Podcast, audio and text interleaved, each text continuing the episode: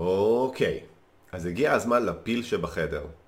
הפרק שכולכם חיכיתם לו, בין אם כדי לשנוא אותו או כדי לראייר עליו.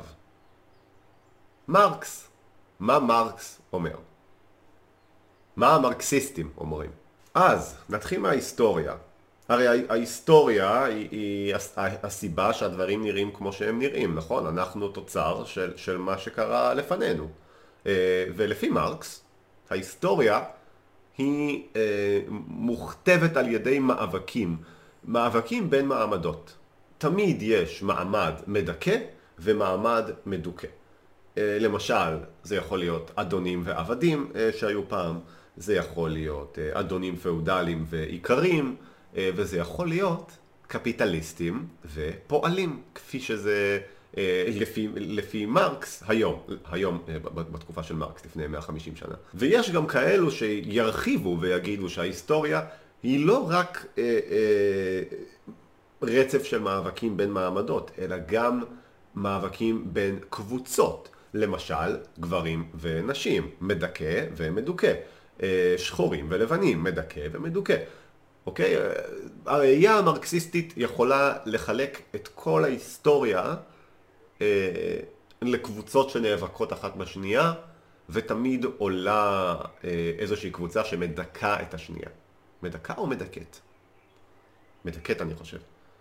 הערת שוליים, אה, חשוב לזכור שמרקס הוא איש המאה ה-19 שחווה את המהפכה התעשייתית וממש כותב בשיאה של המהפכה התעשייתית במובנים מסוימים. אבל הרבה אנשים חושבים שהדברים שהוא אומר חלים בצורה טובה מאוד גם על מה שקורה היום. הרי מה זה פועל? מה עושה פועל? אמרתי שיש מאבק בין הפועל לבין הקפיטליסט, מאבק מעמדות, נכון? מה עושה פועל?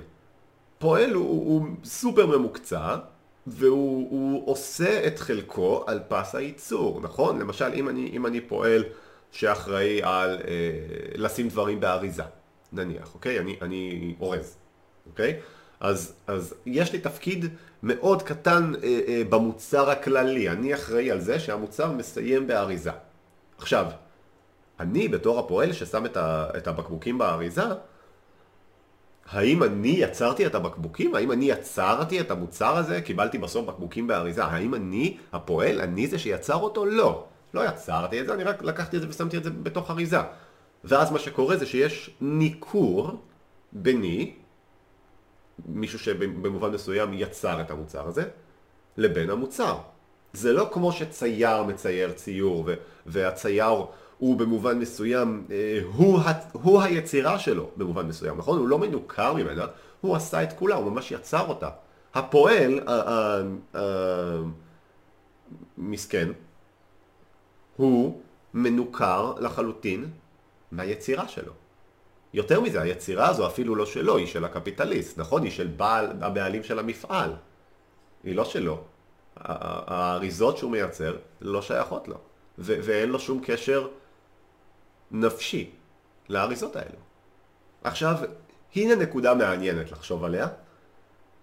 אם אנחנו מסתכלים ככה לכלכלה שלנו, יש עוד מסקנה שאנחנו, שאנחנו חייבים להגיע אליה, והיא שכל פועל בממוצע בהכרח מייצר יותר מאשר שהוא מקבל. כלומר, אני, אני בתור הפועל אה, על פס הייצור, מייצר לק... עבור הקפיטליסט יותר ערך מאשר הערך שאני מקבל חזרה. איך אני יודע את זה? אני יודע את זה כי יש בחברה שלנו ילדים שלא עובדים, נכון? והם עדיין אוכלים ומתקיימים.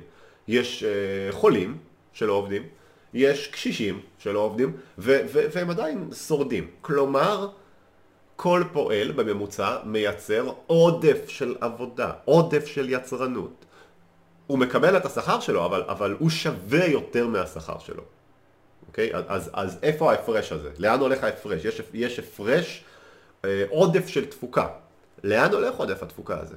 טוב, הוא הולך, לפי מרקס, לקפיטליסט.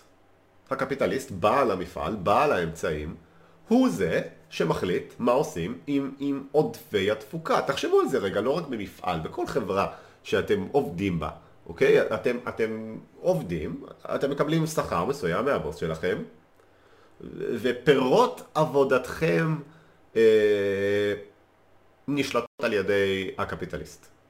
הוא מחליט מה עושים עם, עם התפוקה שייצרתם. מעבר לזה שהוא נתן לכם משכורת, השאר שלו ולא שלכם. אז, אז אפילו כאן האפקט של הניכור שדיברתי עליו קודם הוא, אפילו עוד יותר חזק, נכון? כי הפועל אפילו לא מחליט מה עושים עם, ה, עם התפוקה שלו. הוא, הוא פשוט לוקח את, ה, את, הכס, את המשכורת שלו בשביל לקנות לעצמו אוכל, להשאיר את עצמו חי כדי לספק עוד עבודה לקפיטליסט ו, וללכת הביתה. לפי מרקס, מי שצריך להחליט מה קורה עם העודפים זה בהחלט לא הקפיטליסט, זו הקומונה, קומיון, קומיוניזם, אם תרצו. הקומונה של הפועלים היא זו שצריכה להחליט מה עושים עם, ה, אה, עם העודפים שלהם. לקפיטליסט פה בכלל אין מקום מבחינת מרקס. עכשיו, לפי דעתו של מרקס, אה, אה, בשביל לשנות את הדבר הזה דרושה מהפכה. לא רפורמות, לא, חוק, לא חקיקה, לא חוקים, מהפכה. למה? כי, כי, כי מבחינת מרקס כל המערכת רקובה מהיסוד. הקפיטליסטים והפועלים הם אויבים, אה, הקפיטליסטים שולטים אה, באמצעי הייצור ולפועלים אין מה לעשות עם זה. עכשיו תגידו, אה, סבבה, אז בואו נעשה בחקיקה ששכר המינימום עולה. עכשיו יש לזה גם יתרונות וגם חסרונות, אבל אנחנו פה היום מרקסיסטים בסרטון הזה. אז, אז, אז בואו נגיד שהחלטנו ששכר המינימום עולה. מה יגיד מרקס על דבר כזה? הוא יגיד, לא תודה. כי אתם רק גורמים לנו לשחק במשחק שלכם, אוקיי? שלפיו עדיין יש קפיטליסט ועדיין יש ניכור. אנחנו לא רוצים העלאה של שכר המינימום, אנחנו רוצים מהפכה. אנחנו רוצים לשלוט באמצעי הייצור ולהעיף את הקפיטליסט. מבחינת מרקס זה אותו דבר שלשכנים שלכם יהיה עבד, אוקיי? ואתם תגידו, ואתם תגידו, אה, אני, אני לא אוהב את זה של, של השכן שלי יש עבד, אז, אז, אז אתם תלכו לשכן ואתם תגידו לו, היי, אולי תשחרר את העבד שלך. ואז השכן יגיד לכם, אוקיי, אה, אני מוכן להתייחס אליו יותר יפה. אני אביא לו אוכל יותר יקר, אני אביא לו אה, מגורים, אני, אני אוציא אותו מהמלונה, אני אעביר אותו לבית, אבל, אבל מבחינת, מבחינת מרקס הבעיה היא שהוא עבד, הבעיה היא לא היחס שהוא מקבל, כלומר הפועלים הם מבחינת מרקס עבדים של הקפיטליסטים אה, ומהסיבה הזו אה, דרושה מהפכת פועלים בעצם. אה, פועלי העולם התאחדו, כן? מכירים? עוד בעיה בקפיטליזם לפי מרקס הוא משחית הכל. מבחינת מרקס, כל החיים שלנו בנויים לפי סידורים כלכליים שמשרתים את הקפיטליסטים. מבחינת מרקס, אפילו נישואין בתוך המשפחה, אה, הן, אה, המשפחה עצמה היא יחידה ש, שמשרתת את הקפיטליסט במידה מסוימת. כי, כי אנחנו, אני והאישה, או, או האישה ואני, אה, נכנסים לאיזשהו סידור עבודה בעצם שמאפשר אה, קיום של יחידה משפחתית בתוך התנאים הקפיטליסטיים הנוכחיים. שוב, תזכרו שמרקס הוא, הוא, הוא איש המאה ה-19. מבחינת מרקס גם הקפיטליזם תמיד צריך לגדול, הוא תמיד צריך עוד מזה, עוד מזה, עוד עובדים, עוד רווחים, עוד משאבים, עוד, אה, עוד, אה, אה, עוד דברים. וזה מוביל מדינות להשתלט על עוד שטח, עוד משאבים, עוד דברים. מבחינת מרקס הקפיטליזם הוא גם, הוא גם איום לשלום. ושוב, תזכרו, מאה ה-19, אה, אימפריאליזם זה עדיין דבר, למרות שאני בטוח שיש מרקסיסטים שיטענו אה, שזה עדיין המצב, אבל אה, כן, השתלטות, חוסר שלום, הכל אשמת הקפיטליזם. לפי מרקס, הקפיטליזם גם מזיק לעצמו. הרי תמיד יש משברים. כל כמה שנים יש פתאום איזה משבר מאוד גדול, ותמיד אומרים לנו, זה נקודתי, זה קרה בגלל שכך וכך, אז לא. לפי מרקס, המשברים הם, הם תמוהים בתוך הקפיטליזם.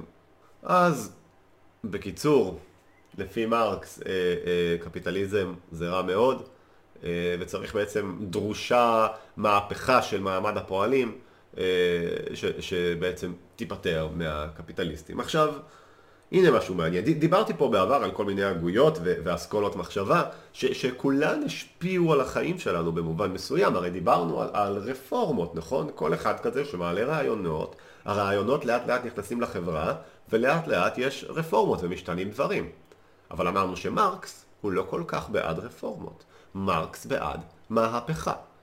ואולי זו הסיבה שאף אחת מההגויות שראינו, ש, שעברנו עליהן קודם, הן לא ממש הגויות שקיבלו מדינה. הן משפיעות על הרבה מדינות, אבל הן לא ממש קיבלו מדינה. מרקס, בהגות שלו, הוא אולי ההוגה היחידי שקיבל ממש מדינה. טוב, אולי קונפוציוס קיבל מדינה? אני לא יודע אם אפשר להחשיב את זה, ואם אפשר להחשיב את, ה, את ההוגים הדתיים, אבל תעזבו את זה רגע. מרקס הוא, הוא הוגה חילוני שקיבל ממש מדינה, ויותר מפעם אחת. במהלך המאה ה-20 היו בעולם גל של מהפכות ותנועות מרקסיסטיות. הן קיימות גם היום, אבל הן מחזיקות פחות כוח. לדוגמה, לנין עלה לשלטון אה, ברוסיה הצארית שהפכה לברית המועצות במאה ה-20, האידיאולוגיה שלו נקראה מרקסיזם לניניזם, שאחרי זה גם הפכה לסטליניזם. כלומר, הדרך הרוסית להסתמך על מרקס. טוב נו, זו רק מדינה מרקסיסטית אחת, למרות שהיא די גדולה, אבל אה לא רגע, יש גם את סין של מאו, שהיא מושתתת על מאואיזם, מרקסיזם מאואיזם. לקוריאה הצפונית יש את המרקסיזם שלהם, אה, קימיל סונגיזם, כן באמת, קימיל סונג על שם, על שם המנהיג הראשון שלהם, שהם גם מרקסיסטים, או לפחות טוען, כל אחד מסתכל על זה בדרך שלו, אבל הם גם מרקסיסטים. ובקמבודיה היה את המרקסיזם של החמר רוז' וכן הלאה, יש עוד הרבה מאוד מדינות. עכשיו, תראו, הרוב המוחלט של המדינות האלו היו, או הינם, מדינות שנחשבות אה, כושלות. ואפילו רצחניות. אה, האם יכול להיות שזה קשור לאידיאולוגיה המרקסיסטית? אה, אולי, אבל אה, הרבה אנשים יטענו שהמדינות האלו לא, לא באמת ביצעו את המרקסיזם הזה בצורה טובה. כלומר, כלומר כל המדינות האלו ש, שהחליטו לקחת את המרקסיזם ולהפוך אותו לממש שיטה של שלטון, עשו את זה בצורה לא טובה, ו- ולכן התוצאות אה, היו לא טובות. אגב, המדינות הקומוניסטיות האלו לא ראו בעצמן כקומוניסטיות, הן ראו בעצמן כסוציאליסטיות. אה, לפי מרקס הרי הקומוניזם זה המצב האוטופי, הרצוי, הסופי. ומה קורה בקומוניזם אמיתי? כל אחד מייצר כמה שהוא יכול וצורך כמה שהוא צריך ואז יהיה לו גם פנאי לעצמו ש, שפנאי לפי מרקס זה לא, זה לא בהכרח דבר רע ואנחנו היום בחברה הקפיטליסטית שלנו מסתכלים על זה כדבר רע. אבל המדינות האלו, האלו הקומוניסטיות כביכול, לא טענו שהן הגיעו לקומוניזם. הן עבדו כדי להגיע לקומוניזם. שזה מתיר לנו איזושהי נקודה קצת מפחידה, נכון? כי, כי אם יש לנו את האוטופיה הזאת שהיא הקומוניזם, אז אם זה מצב המחיה האולטימטיבי, הרי ש, שראוי שנעשה כמה הקרבות קטן... פיציות. כדי להגיע לשם, נכון? למשל, אה, הקרבות שמדינות כאלו רצחניות עשו. אז אולי עצם הרעיון של אוטופיה הוא רעיון לא טוב. האם בכלל אפשר להגיע לאוטופיה? האם בני אדם באמת בנויים ומסוגלים לצרוך כמה שהם צריכים ולייצר כמה שהם יכולים? או שאולי בני אדם לא עובדים ככה? האם בני אדם רודפים אחר מטרות ובצע וכוח, כי הם נולדו בחברה קפיטליסטית, או כי ככה הם. כי ככה אנחנו, ואולי זה לא דבר רע. האם לכוון לאוטופיה זה בכלל דבר רצוי, או שהאם סבל וחוסר שלומות זה חלק מההוויה האנושית? האם כשנגיע לחברה קומוניסטית ויהיו לנו את כל הדברים שאנחנו רוצים, האם נהיה מאושרים?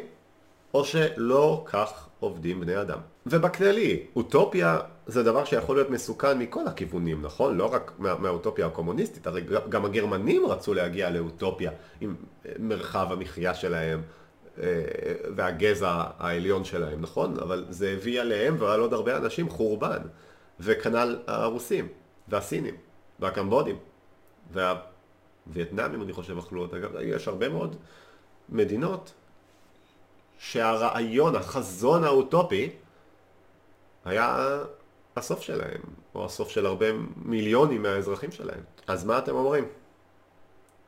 טוב, על זה אולי בפעם אחרת.